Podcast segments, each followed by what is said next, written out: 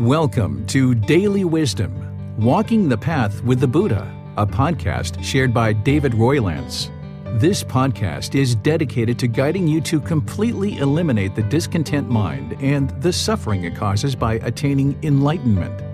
Learn and practice the teachings of Gautama Buddha that will guide you to fully attain a peaceful, calm, serene, and content mind with joy. To support this podcast, visit patreon.com forward slash support Buddha or visit buddhadailywisdom.com where you will discover a full range of courses, retreats, and online learning resources to assist you on the path to enlightenment. Now, here's our teacher to share more.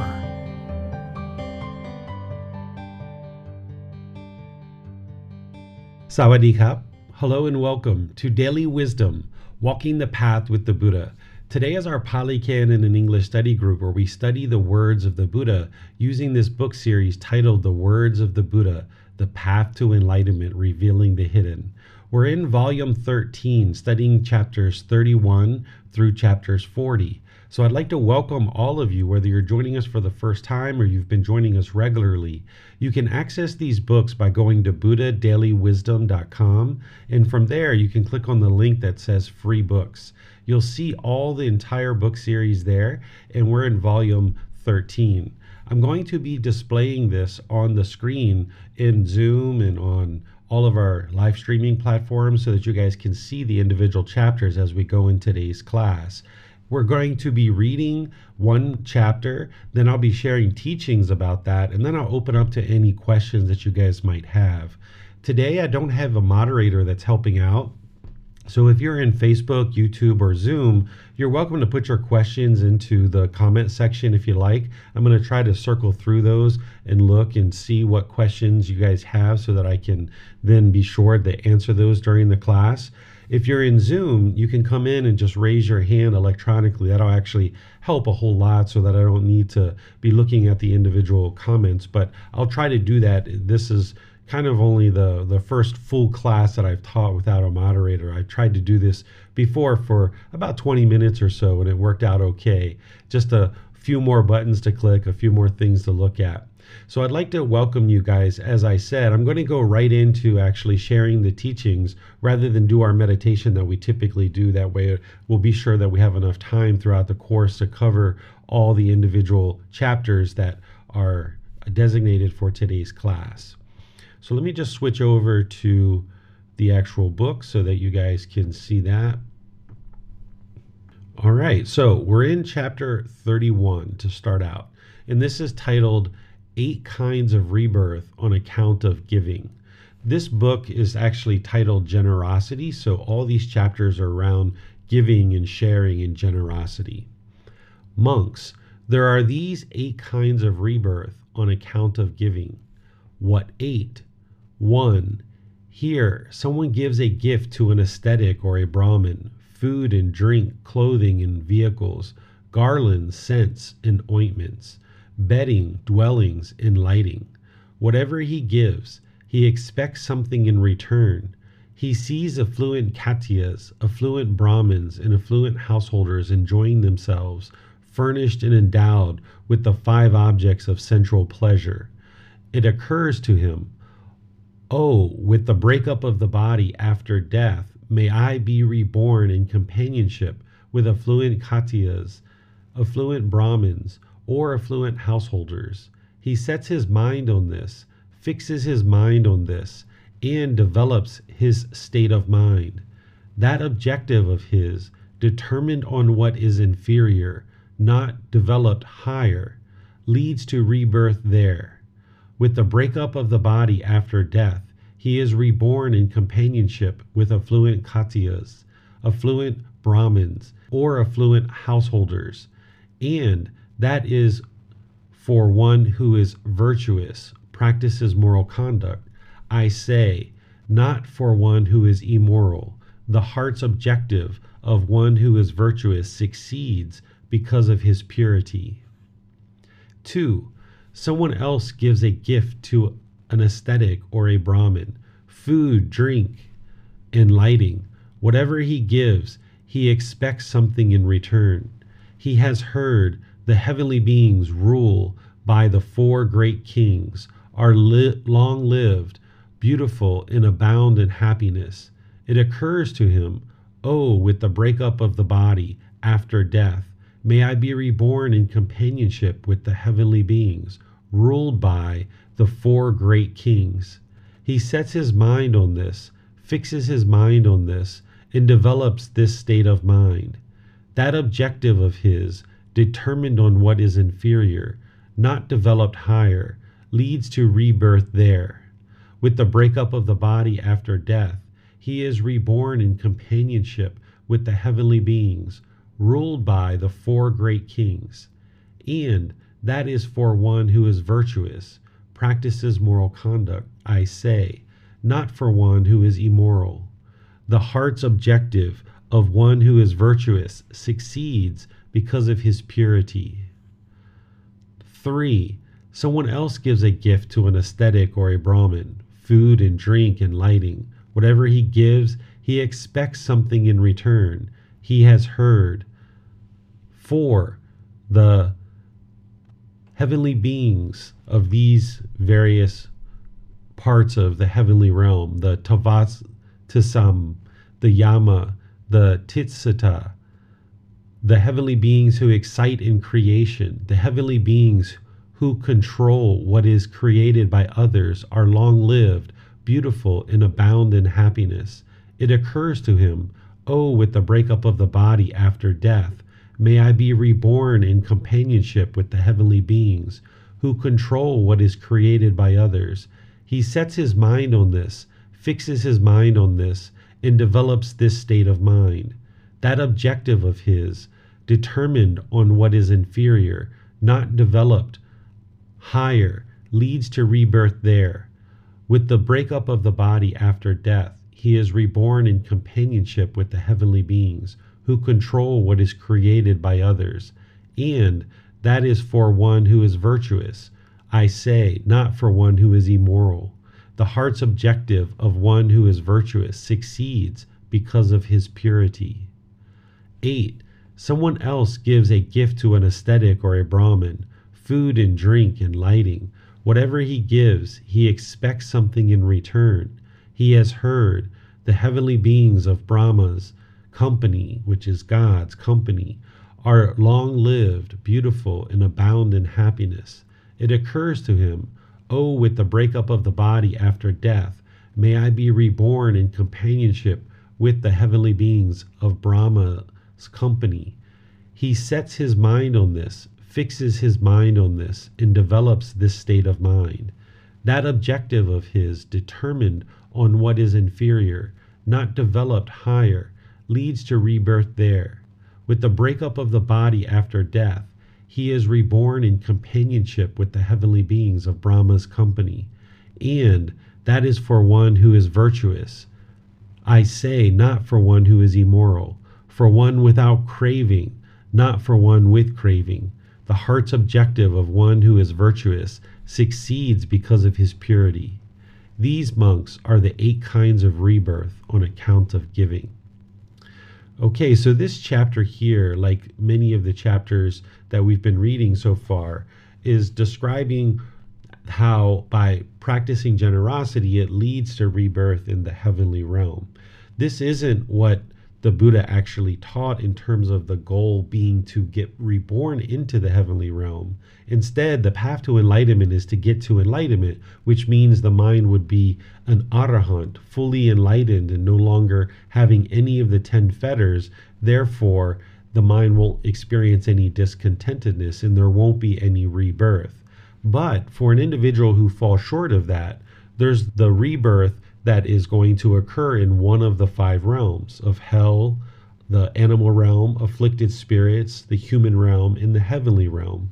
And if somebody is reborn back into the human realm, then you have an opportunity to attain enlightenment. And if you're reborn into the heavenly realm, you have an opportunity to attain enlightenment. The human realm is the ideal place to have rebirth because you experience pleasant feelings, painful feelings, and feelings that are neither painful nor pleasant.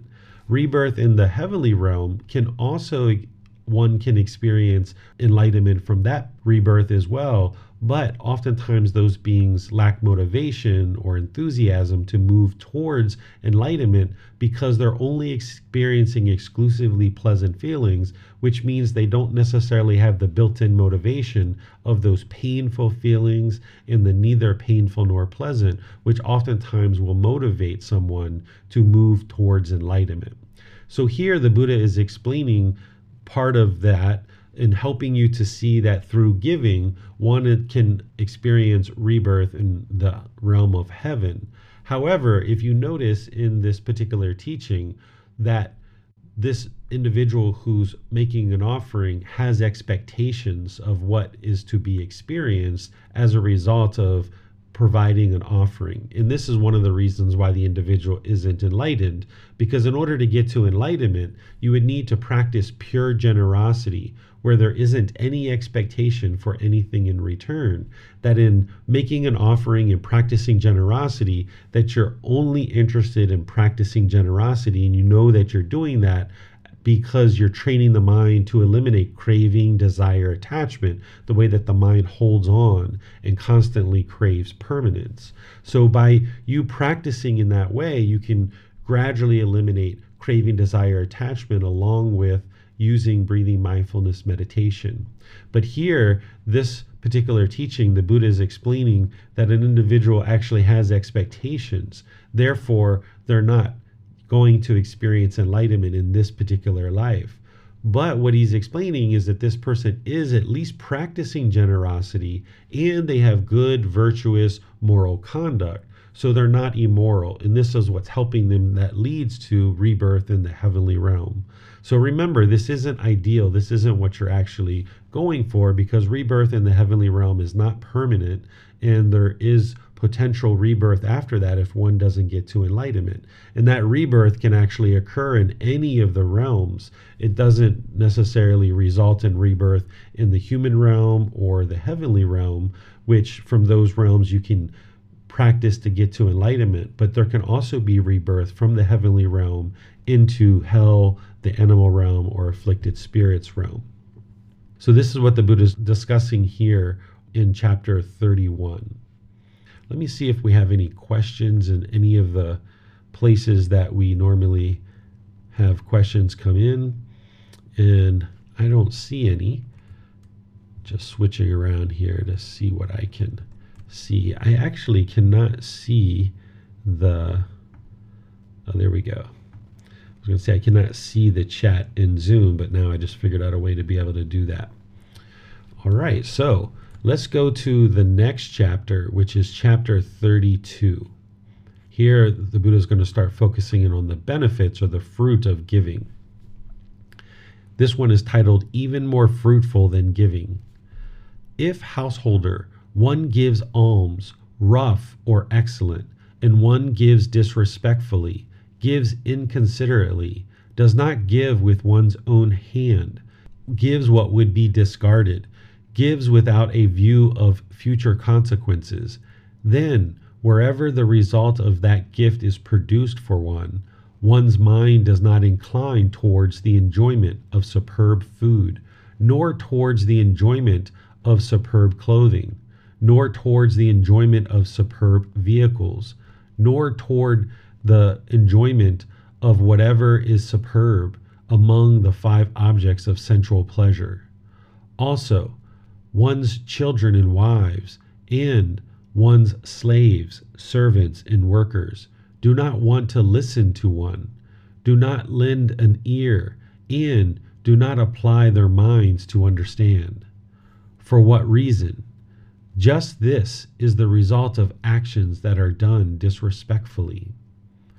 If, householder, one gives alms, whether rough or excellent, and one gives respectfully, gives considerately, gives with one's own hand, gives what would not be discarded, gives with a view of future consequences.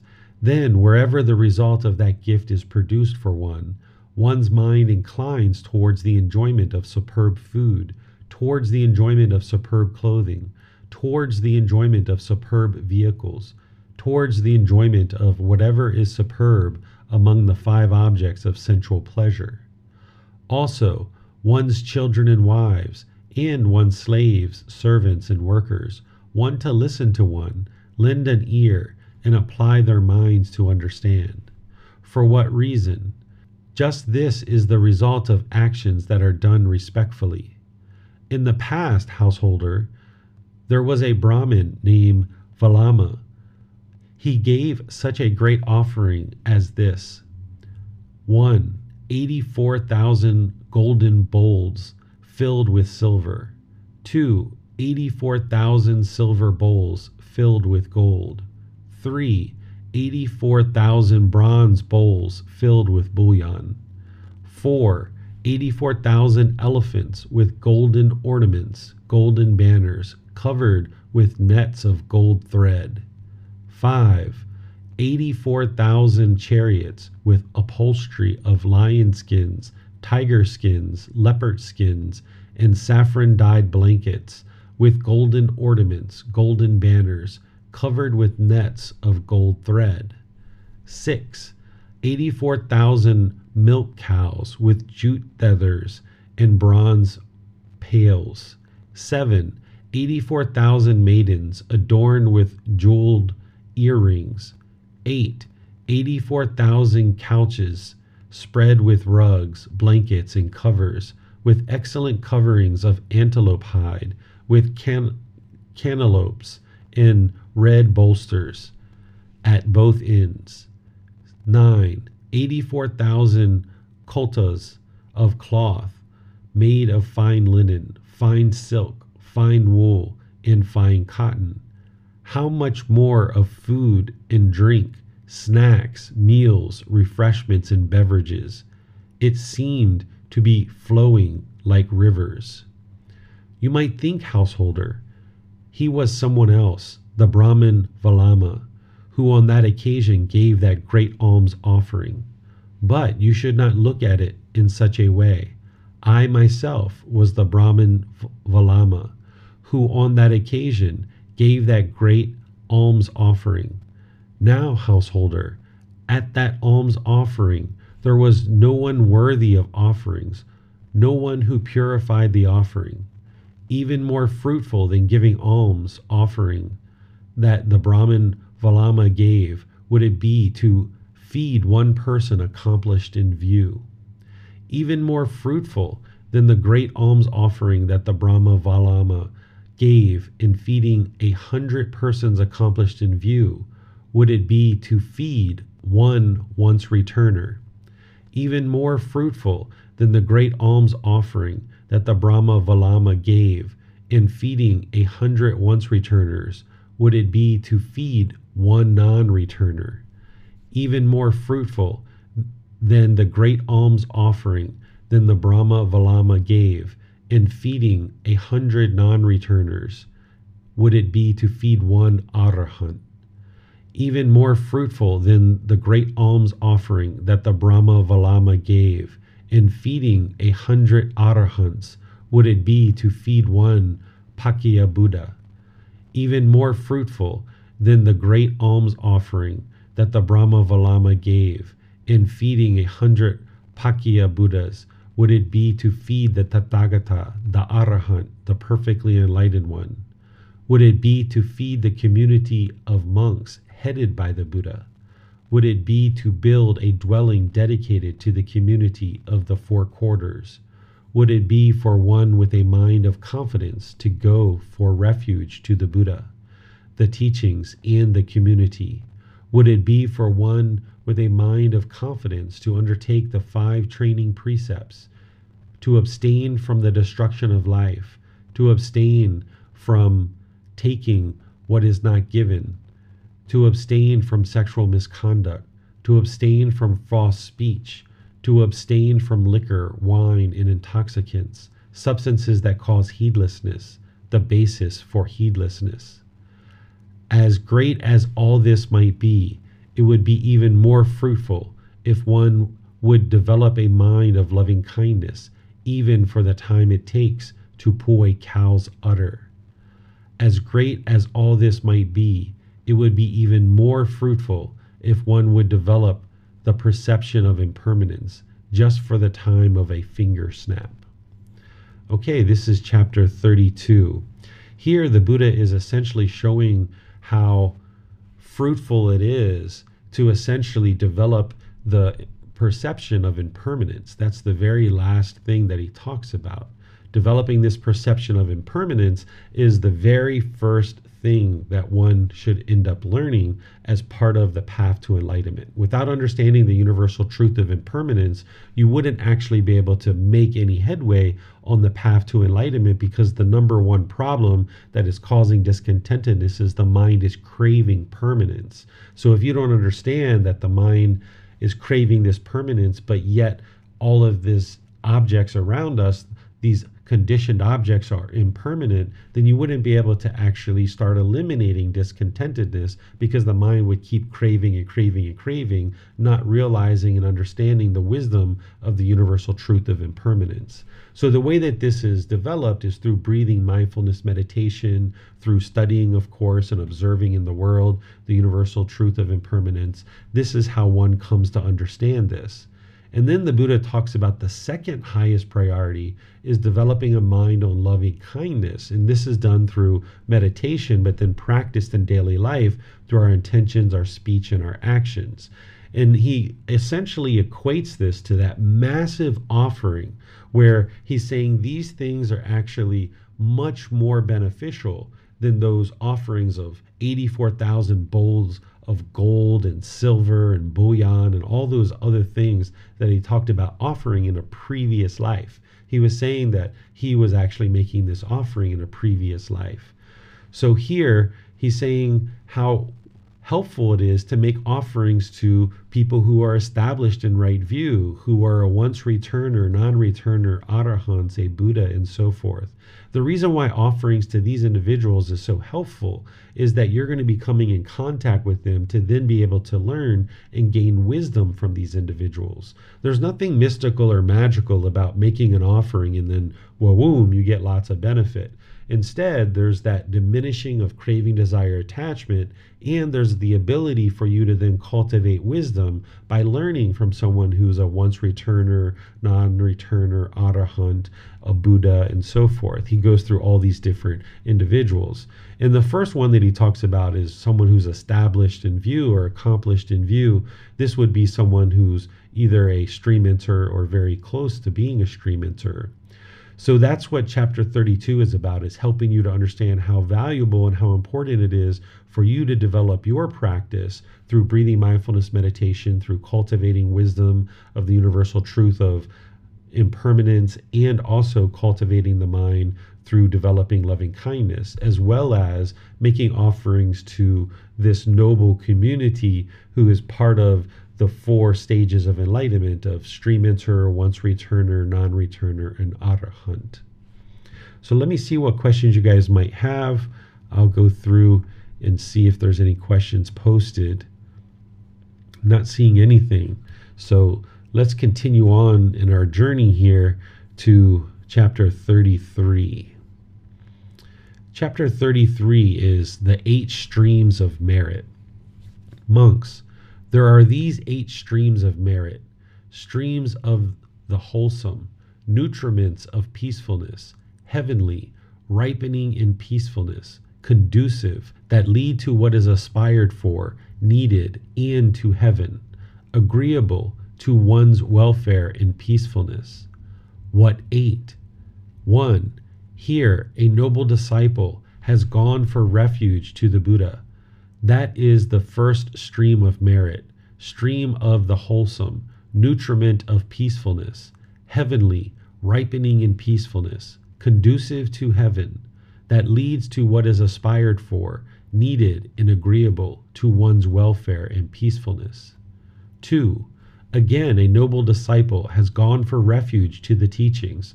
This is the second stream of merit, stream of the wholesome, nutriment of peacefulness, heavenly, ripening in peacefulness, conducive to heaven. That leads to what is aspired for, needed, and agreeable, to one's welfare and peacefulness. 3. Again, a noble disciple has gone for refuge to the community. This is the third stream of merit, stream of the wholesome, nutriment of peacefulness, heavenly, ripening in peacefulness, conducive to heaven, that leads to what is aspired for, needed and agreeable, to one's welfare and peacefulness.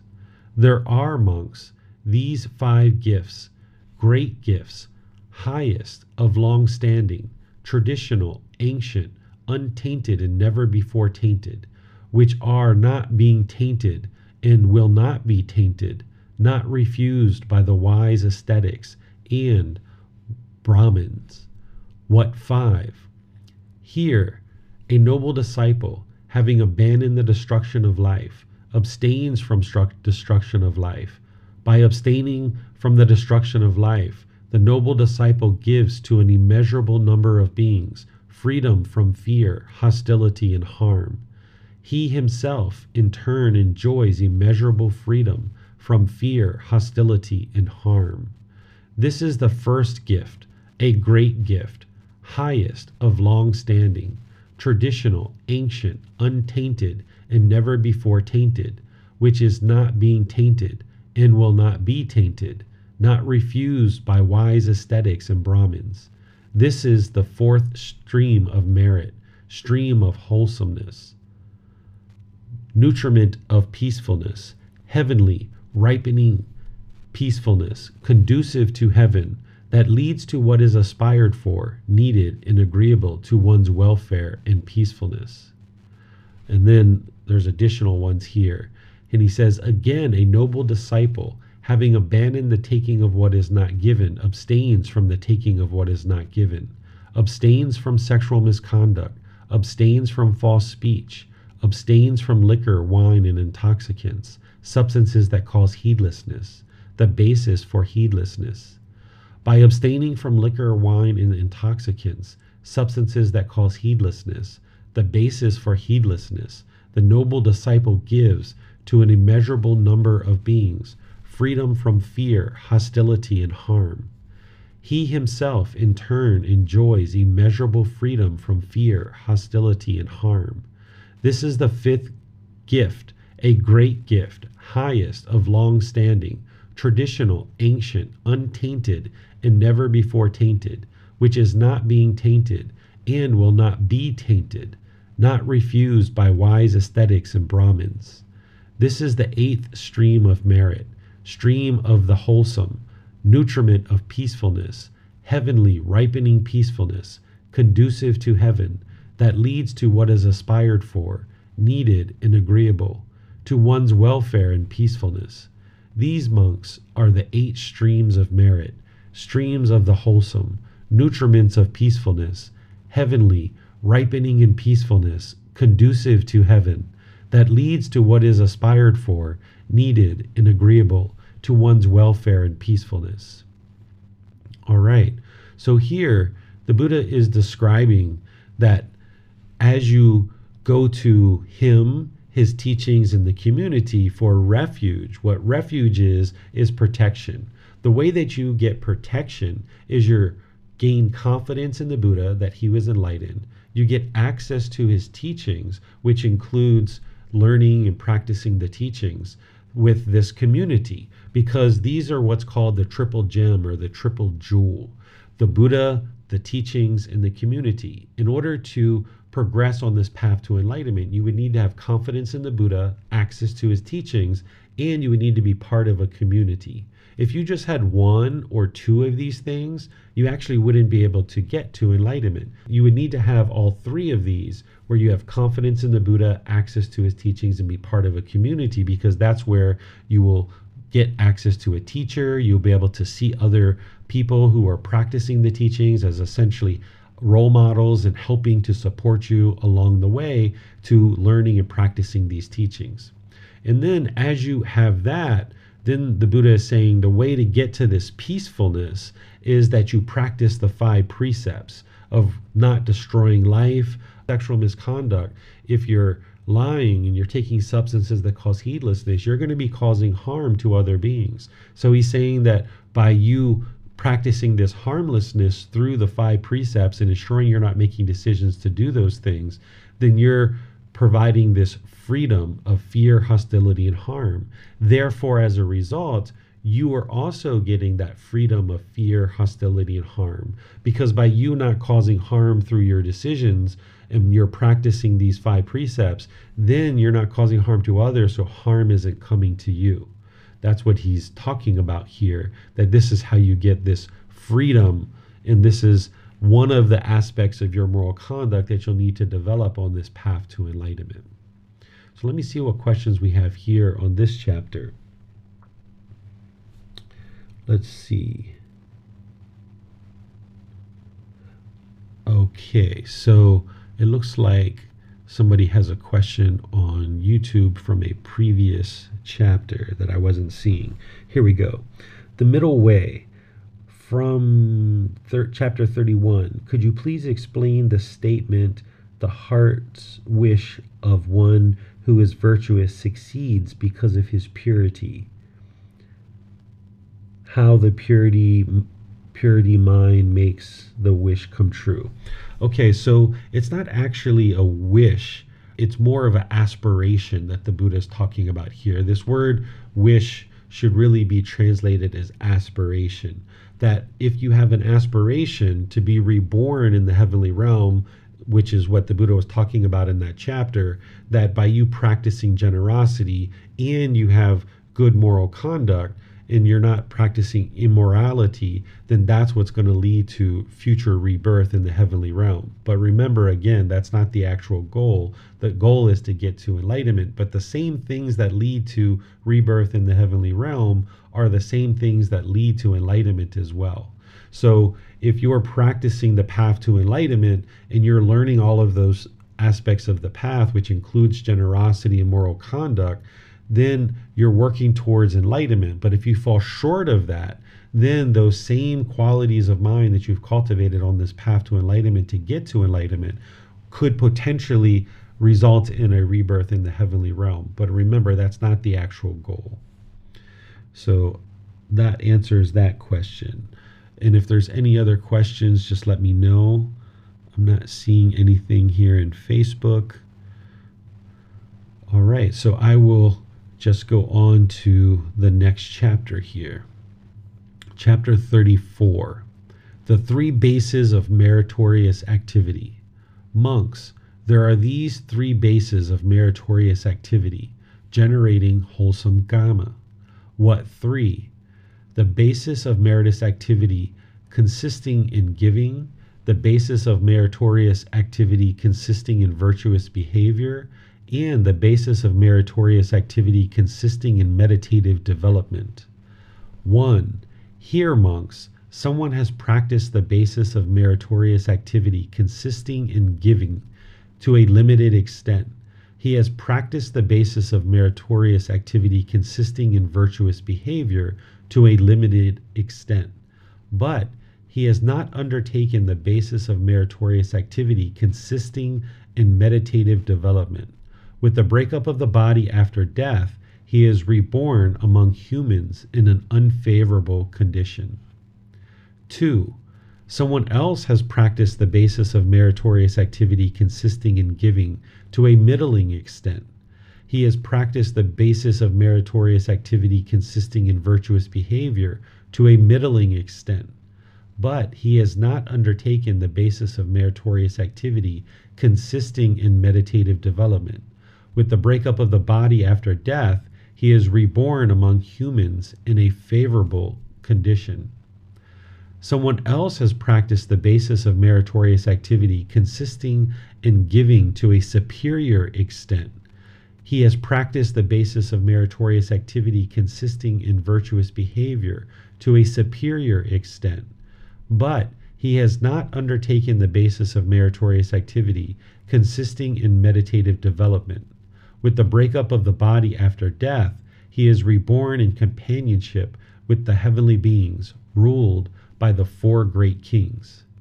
There are the four great kings who had practiced supremely the basis of meritorious activity consisting in giving, and the basis of meritorious activity consisting in virtuous behavior, surpassed the heavenly beings, ruled by the four great kings, in 10 respects in heavenly lifespan, heavenly beauty, heavenly happiness, heavenly glory, and heavenly authority, and in heavenly forms, sounds, odors, flavors, and physical objects. 4. Someone else has practiced the basis of meritorious activity consisting in giving to a superior extent. He has practiced the basis of meritorious activity consisting in virtuous behavior to a superior extent. He has not undertaken the basis of meritorious activity consisting in meditative development.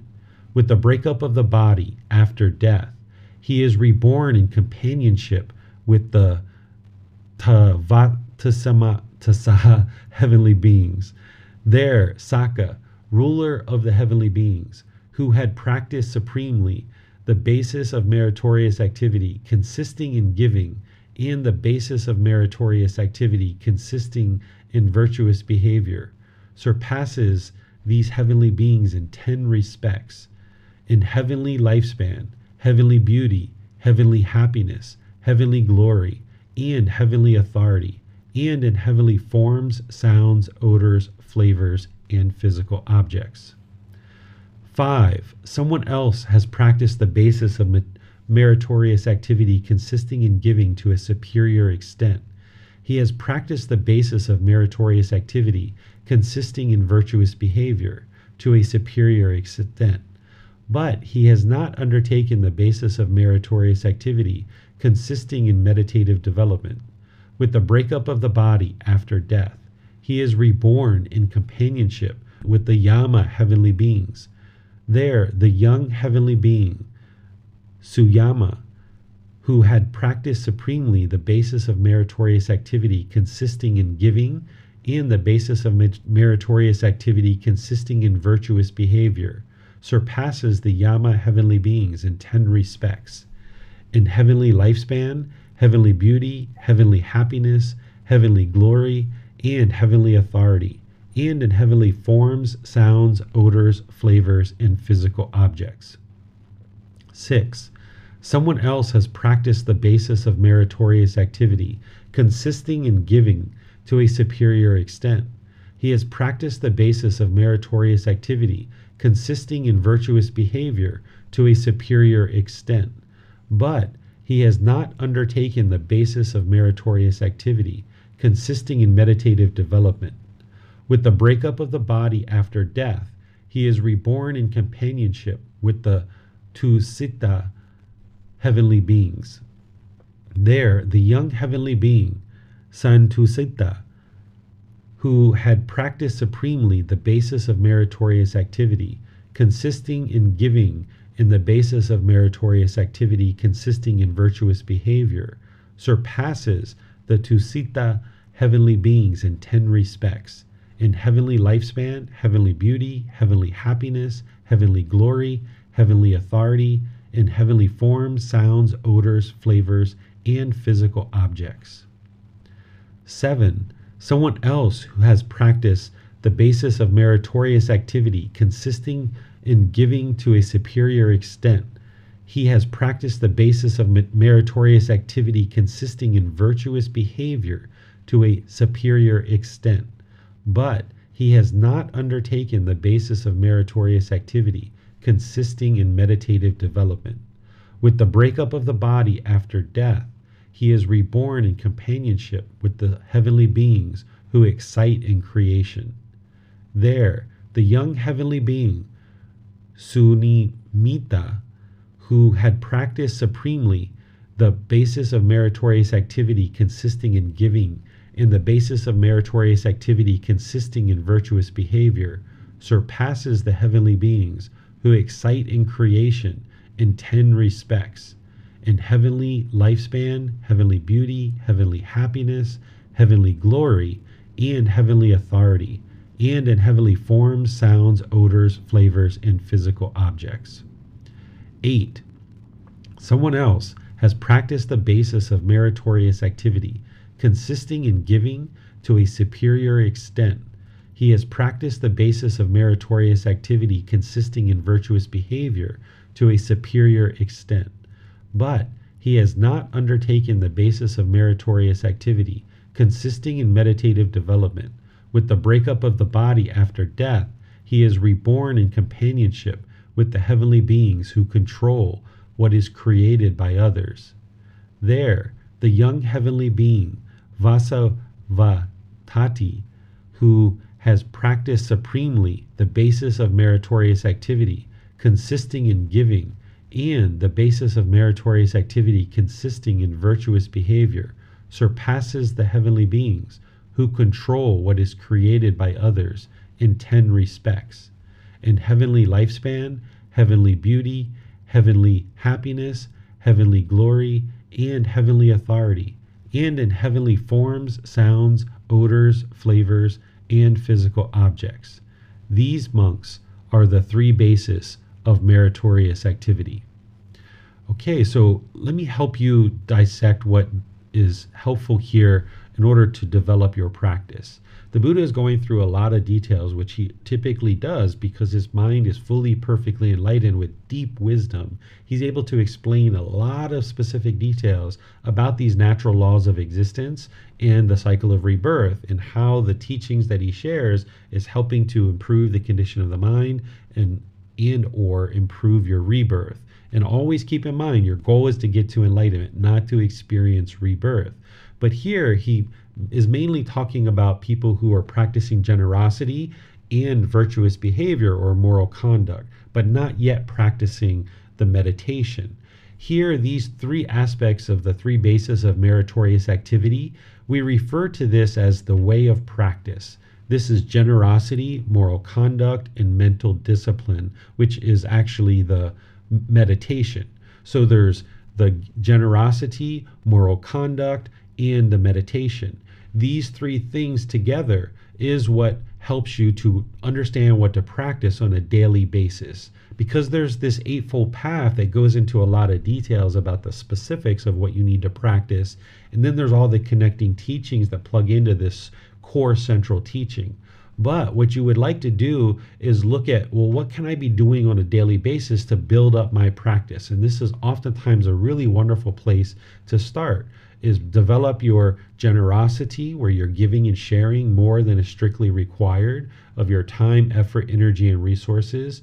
Then you're practicing the moral conduct of right speech, right action, and right livelihood. This ensures that you're not causing harm through your moral conduct. So, therefore, you will now just be putting wise decisions out related to your moral conduct and you won't be causing harm to other beings.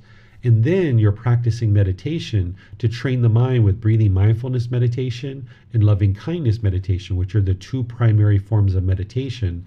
And then the other two are there for specialized situations. So here, the Buddha describes that there's this improved rebirth for one who's practicing generosity and moral conduct, but not yet practicing meditation. That's why there is rebirth, because without meditation, you wouldn't actually be able to get to enlightenment. It's not just meditation that gets you to enlightenment, you need other teachings as well. But without meditation, you wouldn't actually be able to get to enlightenment. So this is where you can take away and extrapolate from this chapter is to be sure you're practicing generosity, moral conduct, and meditation and understand that all three of these are highly important for you to be able to make your way closer and closer to enlightenment. But if you're not practicing meditation, there is this potential rebirth in the heavenly realm. But I wouldn't actually, you know, kind of bank on that or become committed to not meditating because you would like to just practice generosity and moral conduct. Instead, fully develop your practice of the entire Eightfold Path, which will ultimately lead to enlightenment, rather than doing something less than that. Instead, fully develop your practice so that there's no rebirth whatsoever. So let me see if there's questions on this particular chapter. All right, I'm not seeing any questions on this chapter. So let's move on to the next one. Chapter 35 A Heavenly Being's Curiosity. So here, this is a heavenly being asking questions to the Buddha, which a Buddha is going to be teaching humans, but they're also teaching heavenly beings as well when heavenly beings come and ask for teachings. So, this is a depiction of a heavenly being coming to ask the Buddha some questions in order to develop their practice through developing wisdom. So, the heavenly being asks, Giving what does one give strength? Giving what does one give beauty? Giving what does one give ease? Giving what does one give sight? Who is the giver of all? Being asked, please explain to me. So now the Buddha, the perfectly enlightened one, giving food, one gives strength. Giving clothes, one gives beauty. Giving a vehicle, one gives ease. Giving a lamp, one gives sight. The one who gives a residence is the giver of all. But the one who teaches the teachings is the giver of the deathless or enlightenment. Now, a heavenly being asks more questions. For whom does merit always increase, both day and by night? Who are the people going to heaven, established in the teachings, endowed with virtue or moral conduct? The perfectly enlightened one, or the Buddha, shares those who set up a park or a grove, the people who construct a bridge, a place to drink, and a well, those who give a residence. For them, merit always increases, both by day and by night.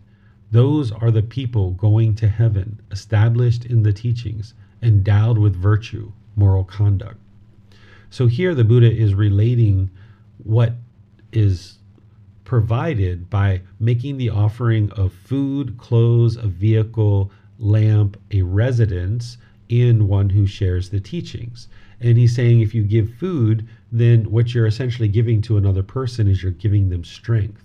By giving clothes, you're giving them beauty because now their body can be protected by the clothes. By giving a vehicle or transportation, which is essentially a cart, uh, a carriage during the lifetime of the Buddha, one gives ease, the ease of travel. By giving a lamp, one gives sight because during the lifetime of the Buddha, of course, there wasn't any electricity. So it was an oil lamp that would have provided sight to be able to see things when it's dark out. One who gives a residence or a place to live is the giver of all because all of these things tend to be at a particular residence and they can actually receive food, clothing, uh, vehicles and lamp, these things are typically provided in a residence and uh, exist at a residence to be able to then use for your benefit. And then one who shares the teachings essentially is the giver of the deathless. What the deathless is, is this is how it's actually described as enlightenment, because once you attain enlightenment, it's not considered that you die. Instead, you are attaining final enlightenment. Once you attain enlightenment and the body dies and the body separates from the mind, when this occurs, you're not experiencing death because you've escaped the cycle of rebirth, having attained enlightenment. So, this is called the deathless or enlightenment. Enlightenment is typically used most often, but occasionally the Buddha talks about it as the deathless or the deathless element. So, one who's sharing teachings of the Buddha, you are providing the guidance that is able to help others to achieve enlightenment. You can't actually give people enlightenment, but because this is talking about generosity, in order to share these teachings, there's an enormous amount of generosity that goes into doing that. The time, the effort, the energy, and the resources to be able to share these teachings is quite enormous. And by doing that without any expectation of anything in return and just living based on donations, this individual is trying to help the community and help the world by sharing these teachings. And then this person is then the giver of enlightenment. But of course, you can't actually give enlightenment, but you're providing the teachings that provide the opportunity for people to get to enlightenment. Then the Buddha talks about offerings that are essentially really significant, that provide continuous ongoing merit. Because what the offerings that he talks about here is setting up a park or a grove. This is where people would come to relax and spend time and have conversation, maybe even talk about these teachings. People who construct a bridge to be able to travel over a waterway, which I imagine was very challenging during the lifetime of the Buddha to move through uh, and over a particular water. So if you had to go all the way around, then it would be very challenging. It would extend your travel, and, and traveling during those times were very difficult. So, by building a bridge, you're providing this opportunity for people to travel with more ease. And then providing the well. So, fresh water is what we all need in order to live. Without water, we would die within three days. So, by providing a well with a fresh place to drink water, this is also helping people to sustain their life. And then the Buddha talks about giving a residence. He prioritizes this because this is a place where you can get shelter. And he talks about this in other parts of his teachings where giving a residence or a dwelling place is very, very helpful for the community of practitioners that with ordained practitioners needing a place to stay, then by providing a residence, this helps to allow people to stay in be able to be sheltered and then ultimately provide teachings as part of their life. Whereas if they didn't have the shelter, then they would be subjected to the elements of the weather and they wouldn't be able to have their kind of wits about them in terms of being able to share the teachings because they would be battling the elements of the weather rather than resting at ease in a residence and be able to share the teachings to help others. And he's saying that these offerings are essentially very significant. So, someone who provides a park, a grove, constructs a bridge, provides a well for drinking, and who gives an actual residence. Let me see if we have any questions on any of these. Okay, I'm not seeing any questions on those.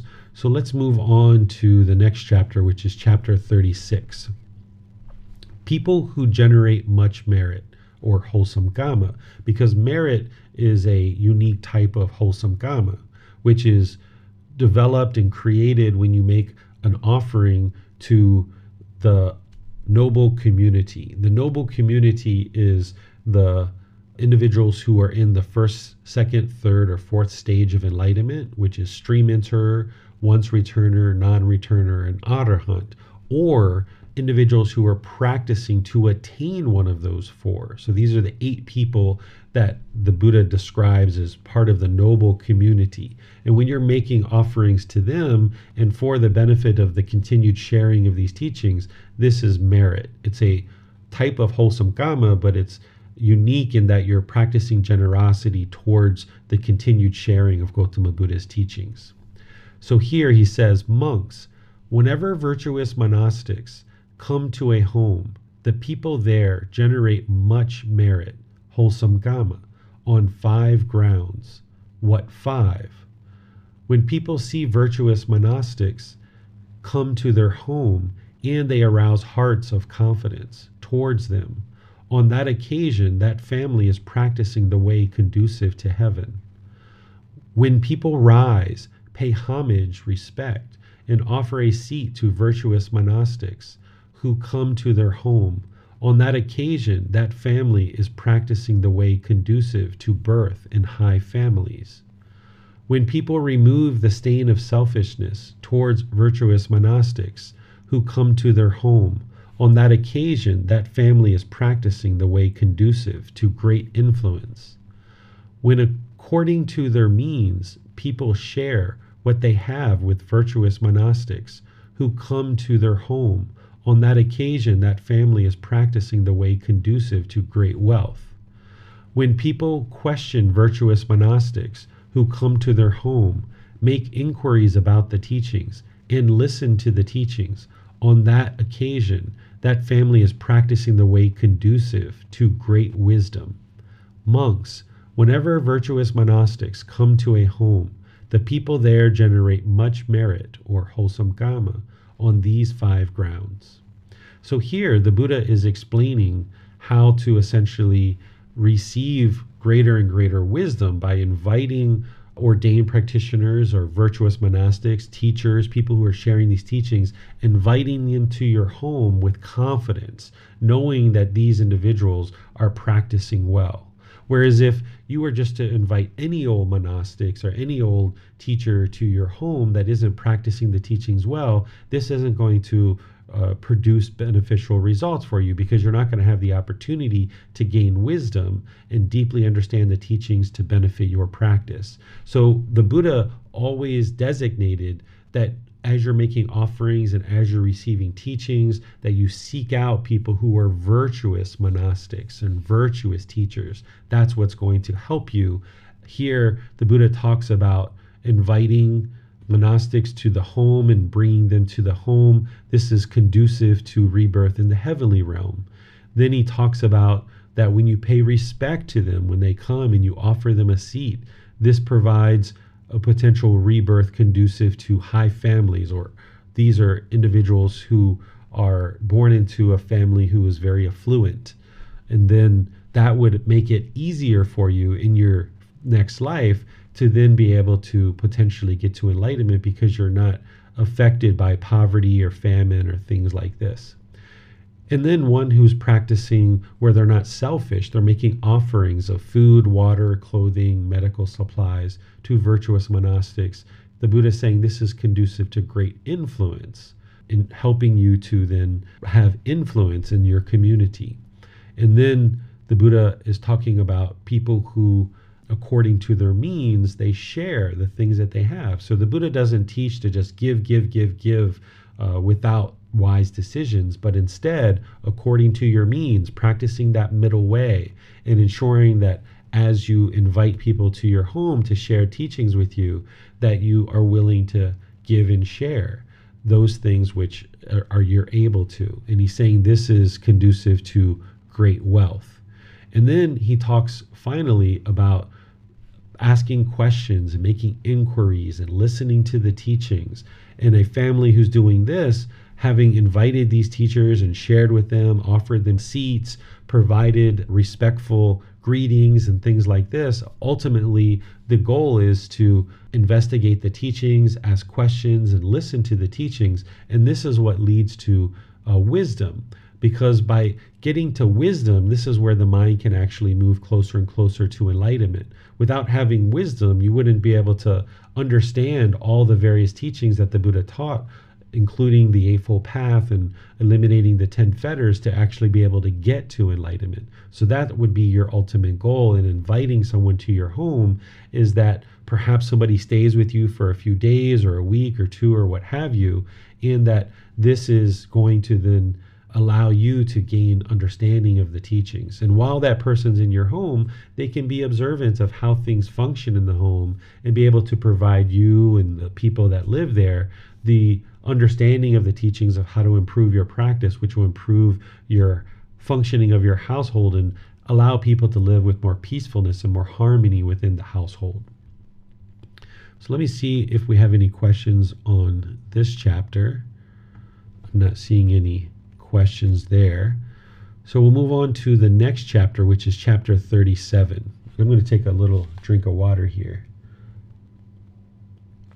All right. So this particular chapter is titled Having Fulfilled and Not Having Fulfilled One's Duty Towards the Ascetics or Ordained Practitioners. Monks, last night, when the night had advanced, a number of heavenly beings of stunning beauty, illuminating the entire Jeta's grove, approached me, paid homage or respect to me, and stood to one side. Those heavenly beings then said, In the past, Venerable Sir, when we were human beings, monks approached our homes. We rose up for them, but did not pay homage or respect to them. Not having fulfilled our duty, full of regret and remorse, we were reborn in an inferior class of heavenly beings. Some other heavenly beings approached me and said, In the past, Venerable Sir, when we were human beings, monks approached our homes. We rose up for them and paid homage or respect to them, but we did not offer them seats. Not having fulfilled our duty, full of regret and remorse, we were reborn in an inferior class of heavenly beings. Some other heavenly beings approached me and said, In the past, Venerable Sir, when we were human beings, monks approached our homes. We rose up for them, paid homage or respect to them, and offered them seats, but we did not share things with them to the best of our ability and capacity. And then this continues and repeats with this changing part of the discourse. We shared with them to the best of our ability and capacity, but we did not sit close by to listen to the teachings. We sat close by to listen to the teachings, but did not listen to it with eager ears. We listened to it with eager ears, but having heard it, we did not retain the teachings in mind. Having heard it, we retained the teachings in mind, but we did not examine the meaning of the teachings that had been retained in mind. We examined the meaning of the teachings that had been retained in mind, but we did not understand the meaning of the teachings and then practice in accordance with the teachings. Not having fulfilled our duty, full of regret and remorse, we were reborn in an inferior class of heavenly beings. Some other heavenly beings approached me and said, In the past, Venerable Sir, when we were human beings, monks approached our homes. We rose up for them, paid homage to them, offered them seats, and shared with them to the best of our ability and capacity. We sat close by to listen to the teachings and listened to it with eager ears. Having heard it, we retained the teachings in mind. We examined the meaning of the teachings that had been retained in mind, and we understood the meaning of the teachings, and then practiced in accordance with the teachings. Having fulfilled our duty, free of regret and remorse, we were reborn in a superior class of heavenly beings. These are the feet of trees, monks. These are empty huts. Meditate, monks. Do not be complacent. Do not have cause to regret it later, like those prior heavenly beings. So here, the Buddha is explaining how to essentially take that teaching from the previous chapter and ensure that we implement it, that we actually do the things that he's sharing, which includes the learning of the teachings and actually applying the teachings. That by not doing that, we will regret it later when we're reborn into an inferior existence, either in the heavenly realm or some other realm.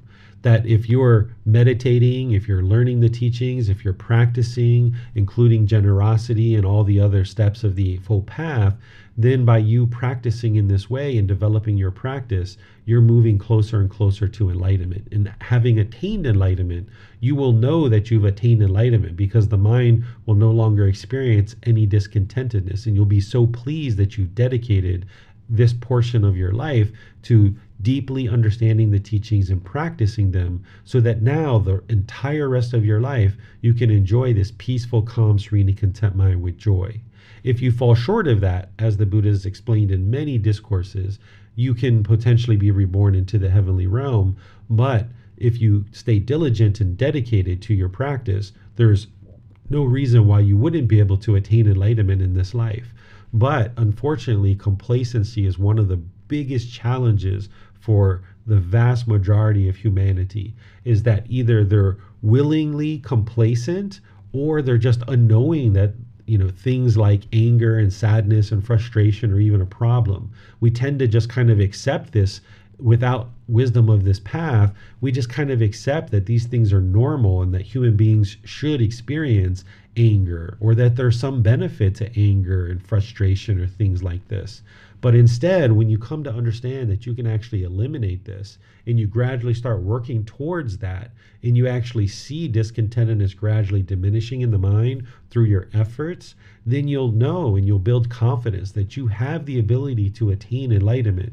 But you need to kick out this complacency the complacency oftentimes will come into the mind. You'll slack off on your uh, generosity, slack off on your moral conduct, slack off on your meditation, and you need to stay consistent. If you miss a meditation here or there, okay, that's understandable, that's impermanence. Your enlightenment isn't going to be determined if you miss a meditation here or there. What is going to determine your enlightenment is if over a consistent long term period of time, can you stay dedicated and diligent to continually meditating? Can you continually practice moral conduct? Can you continually practice generosity? Can you continue to develop more and more wisdom about this path and practice more and more closely to what an enlightened being practices. And as you do, then you'll get closer and closer to enlightenment and you'll see the truth for yourself that it's working. But if you allow complacency to come into the mind, then this can potentially hinder you. So you need to stay dedicated and diligent without the craving, but without the indifference, practicing this middle way where you're gradually walking the path setting this goal, this objective, this interest towards the attainment of enlightenment. Let me see if we have any questions on this chapter. Let's see, I think I might see one here. Do enlightened people communicate with heavenly beings, or it was just Buddha that had that ability? So a Buddha is definitely going to have the ability to communicate with heavenly beings, and heavenly beings are going to be able to communicate with a Buddha. They're going to be able to be interested to learn the teachings and move closer and closer to enlightenment themselves in the heavenly realm if they have the motivation and encouragement to do that. So the heavenly beings are going to be able to communicate with the Buddha.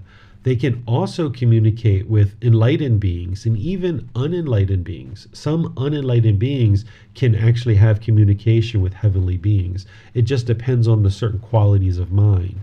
As you're moving more and more pollution from the mind, you can experience interaction from beings not only from the heavenly realm, but the other formless realms as well, like afflicted spirits in the hell realm. You know, if we came in contact with a dog or a snake or a spider or a bird or something like this, we, you know, look at that as being very normal because it's a form being, right? An animal and a human has physical form. This is completely normal. We interact with these beings all the time. But what we don't realize is that these other beings in these other realms are right around here with us as well. Heavenly beings, beings in the afflicted spirit realm and in the realm of hell as well. These beings can interact with us. And as your mind becomes more and more enlightened, removing more and more pollution, you actually might experience this. And this is where it's important to ensure that you don't have fear of these things and you remain with equanimity and calm when these things are occurring. So, to answer your question, yes, an enlightened being has the ability to communicate with heavenly beings, but so do all other beings, depending on the qualities of their mind. And there'll even be communication with the other formless beings of hell, afflicted spirits, as well as the heavenly realm. And I don't see any questions on Facebook, so we'll go ahead and move forward with the next chapter. All right, so this is chapter 38. This is titled Offerings That Are Not Worth Even a Fraction.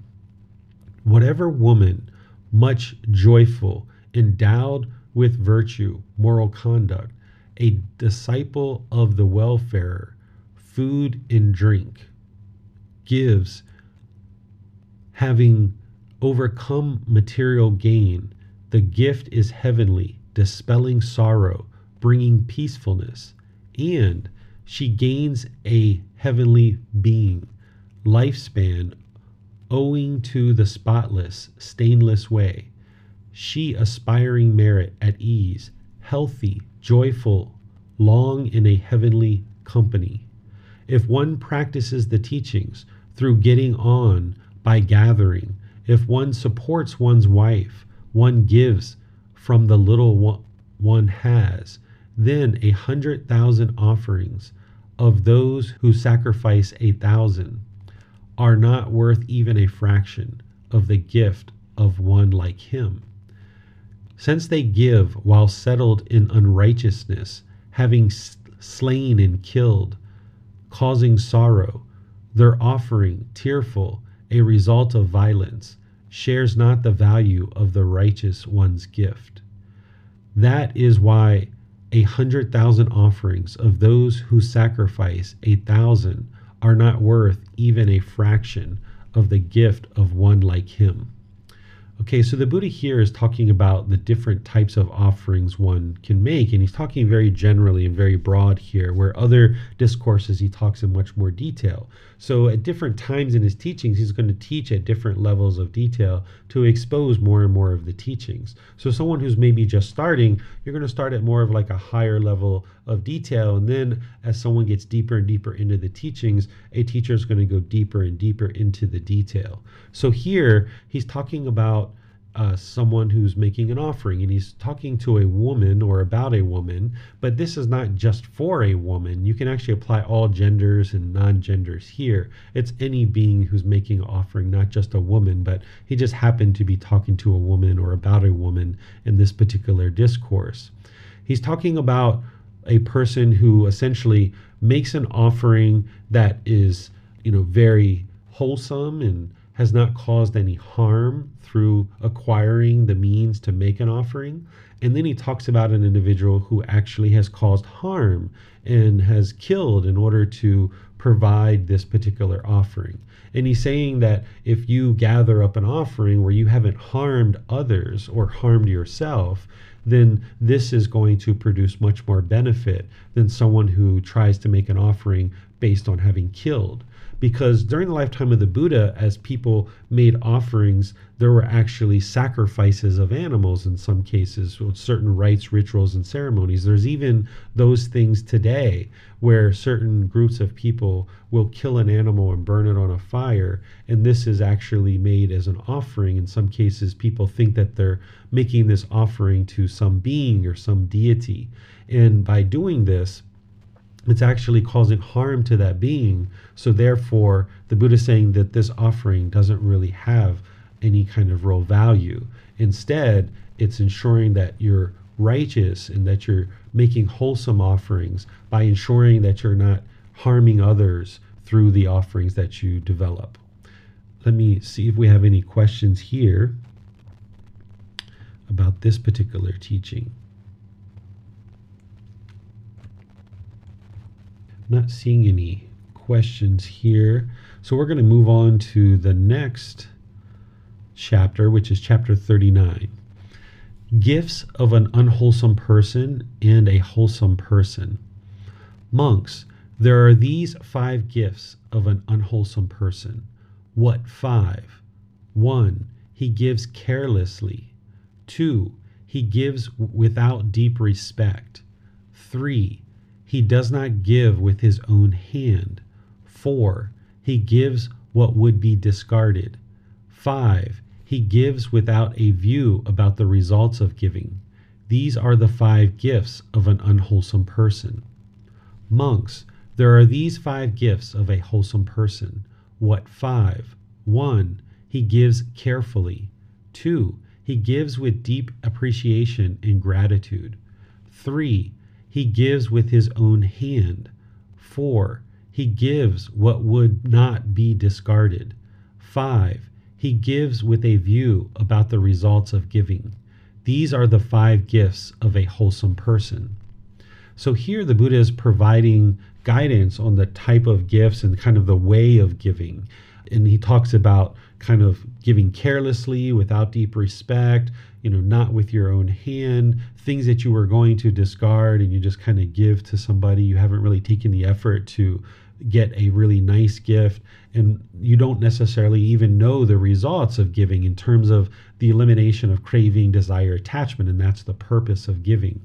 And then he talks about one who gives carefully. Someone, I'll show you down here, I have the details, that someone who gives in regards to an individual's needs and kind of a well thought out particular gift that as you get to know your teacher for example you might know certain things that they need in order to sustain their life. You might start learning certain brands that they use certain products that they use and you might actually purchase those things and put a lot of thought into what you're actually offering. And that's somebody who's giving carefully. Or if you know that your teacher is embarking on a certain project and they might need support for that project in order to bring some teachings into the community. You might you know talk to your teacher and ask what type of things do they need before you actually assemble your offering. Because a teacher is not going to actually ask you for anything specific.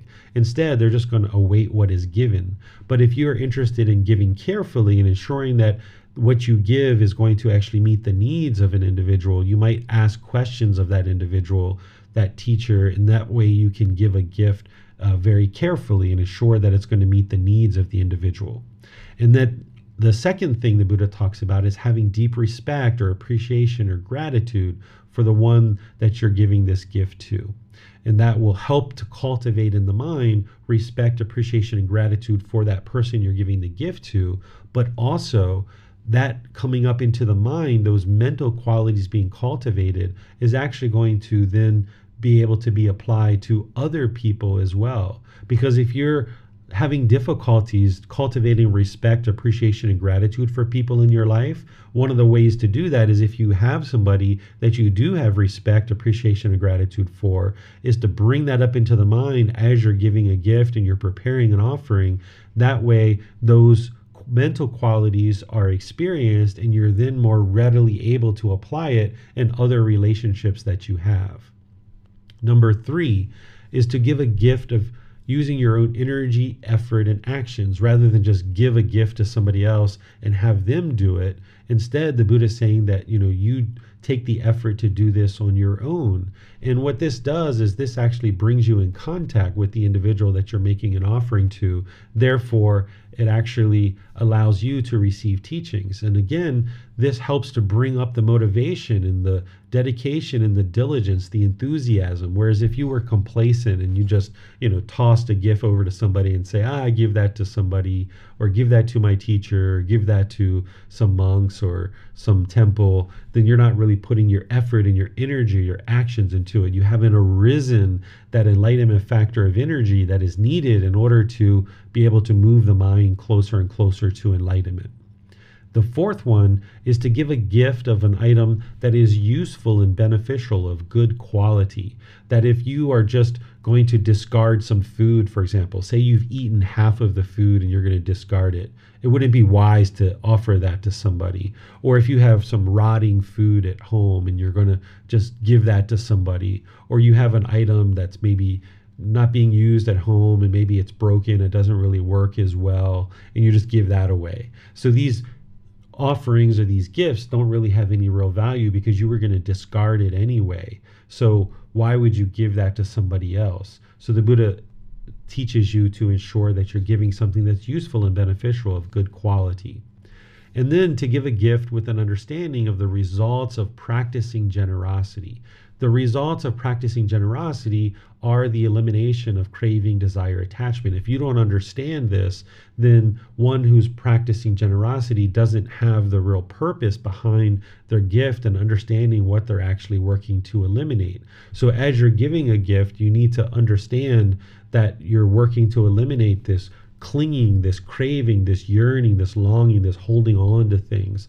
And that's what's ultimately going to uh, eliminate the craving, desire, attachments is by practicing generosity and get you closer to enlightenment where the mind isn't experiencing discontentedness any longer. So I'm just going to check for questions here, see what questions we might have. Let's see. I need to share my screen and pull up the chat. There we go. All right, so I'm not seeing any questions there. So we'll move on to this last chapter, which is chapter 40. This one is titled Gifts of a Wholesome Person.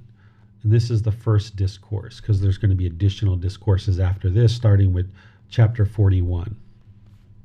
Monks, there are these eight gifts of a wholesome person. What eight? One, he gives what is pure. Two, he gives what is excellent.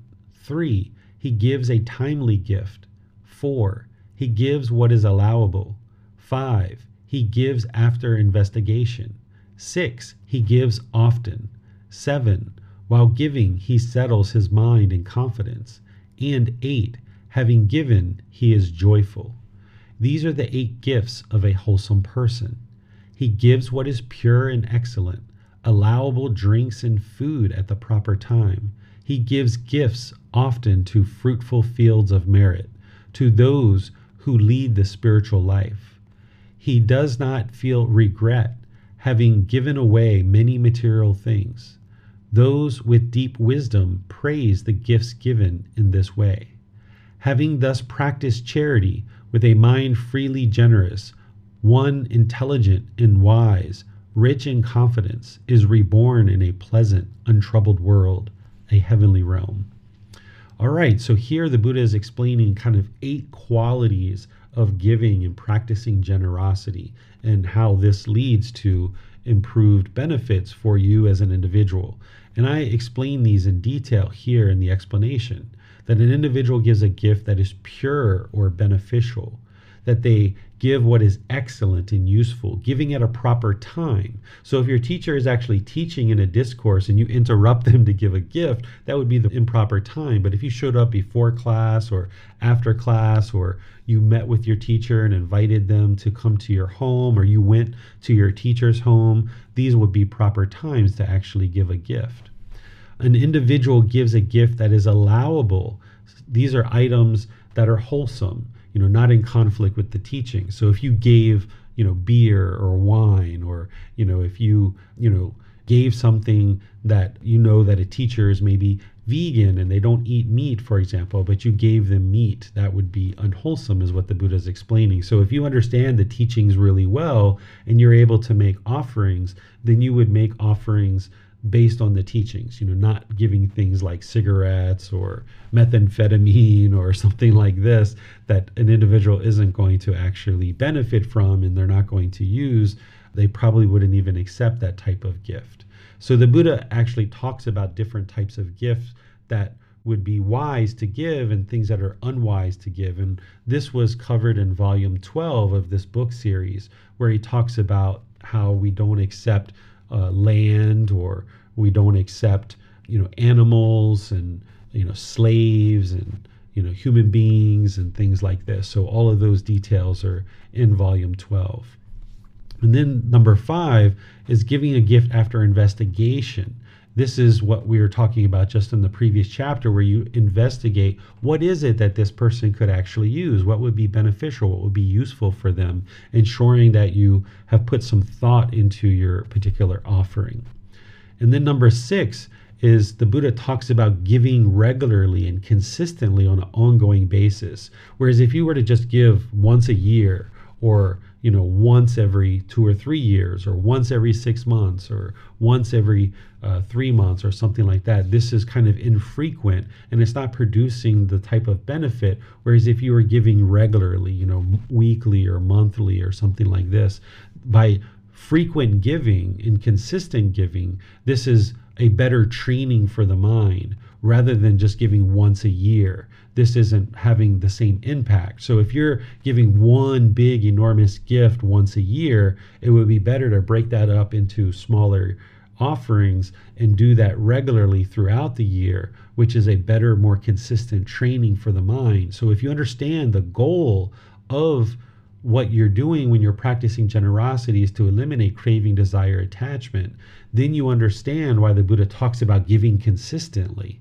It's not just about him trying to make all kinds of money or wealth because he was rich as a prince of the royal family. He wasn't interested in money or wealth, and that's why he didn't even accept things like gold or silver or land or things of value like that. But instead, the reason why he's talking about giving regularly and consistently is because it's a consistent training for your mind the giving, the generosity is for your benefit. But yes, it's there's this mutual support between the students and the teachers. So this is actually helpful for your mind to be able to practice generosity to eliminate craving, desire, attachment. And then those gifts are helping the teacher to be able to support the community, to support their own existence through the basic necessities that they need to survive. But also, some of those offerings are being returned back to the community through different projects and different ways that a teacher should be using those resources to help and benefit the community. Number seven, the Buddha is talking about having a mind of confidence and knowing that the gift offered is wholesome. So if you have deeply understood the teachings and you've learned those, then you can develop this confidence in knowing that the gift that you're offering is wholesome. And then lastly, he talks about being joyful when you're giving and not having remorse or regret when you're giving.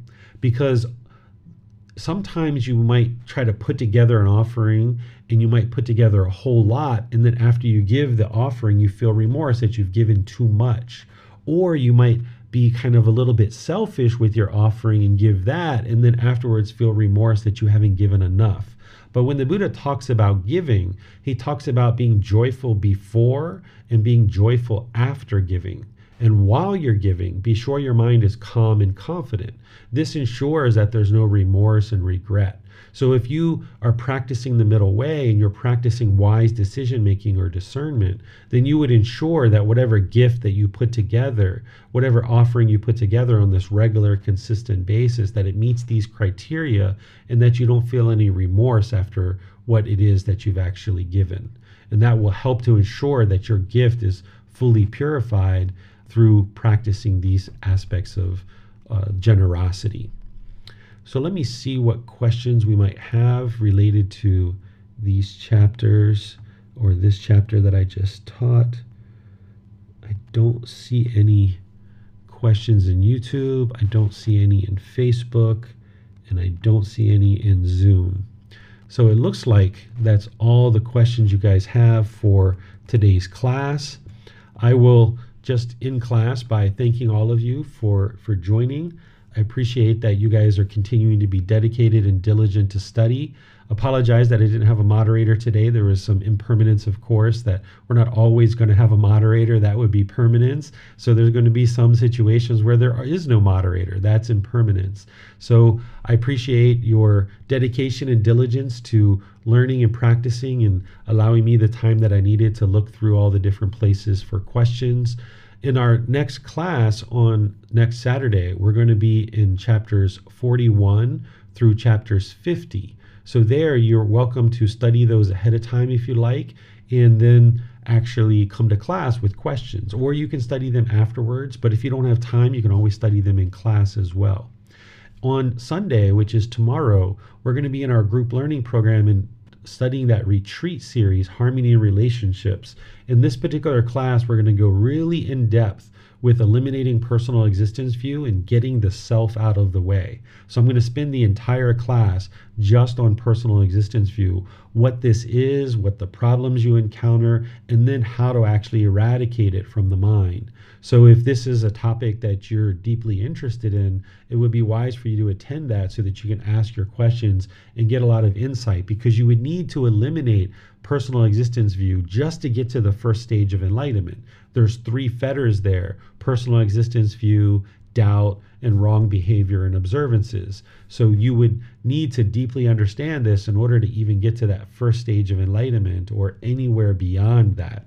So we're going to spend our entire class focusing on that tomorrow. And then next Wednesday, we're going to be doing breathing mindfulness meditation together. And this is a time where you can come together to support, encourage, and motivate each other in your meditation practice and get any questions asked that you like about meditation or any other topic that you like. So we'll see you guys potentially in one of these future classes. Until then, have a very lovely and wonderful rest of your day. We'll see you next time. Sawadee Thank you for listening to this podcast. To provide support for this podcast, visit patreon.com forward slash support Buddha. To access more teachings, visit buddhadailywisdom.com. There, you will discover a full range of courses, retreats, and online resources to assist you on the path to enlightenment. Remember to establish a daily, consistent meditation practice, along with learning and practicing these teachings. A well developed meditation practice is the foundation in which to train the mind to attain enlightenment.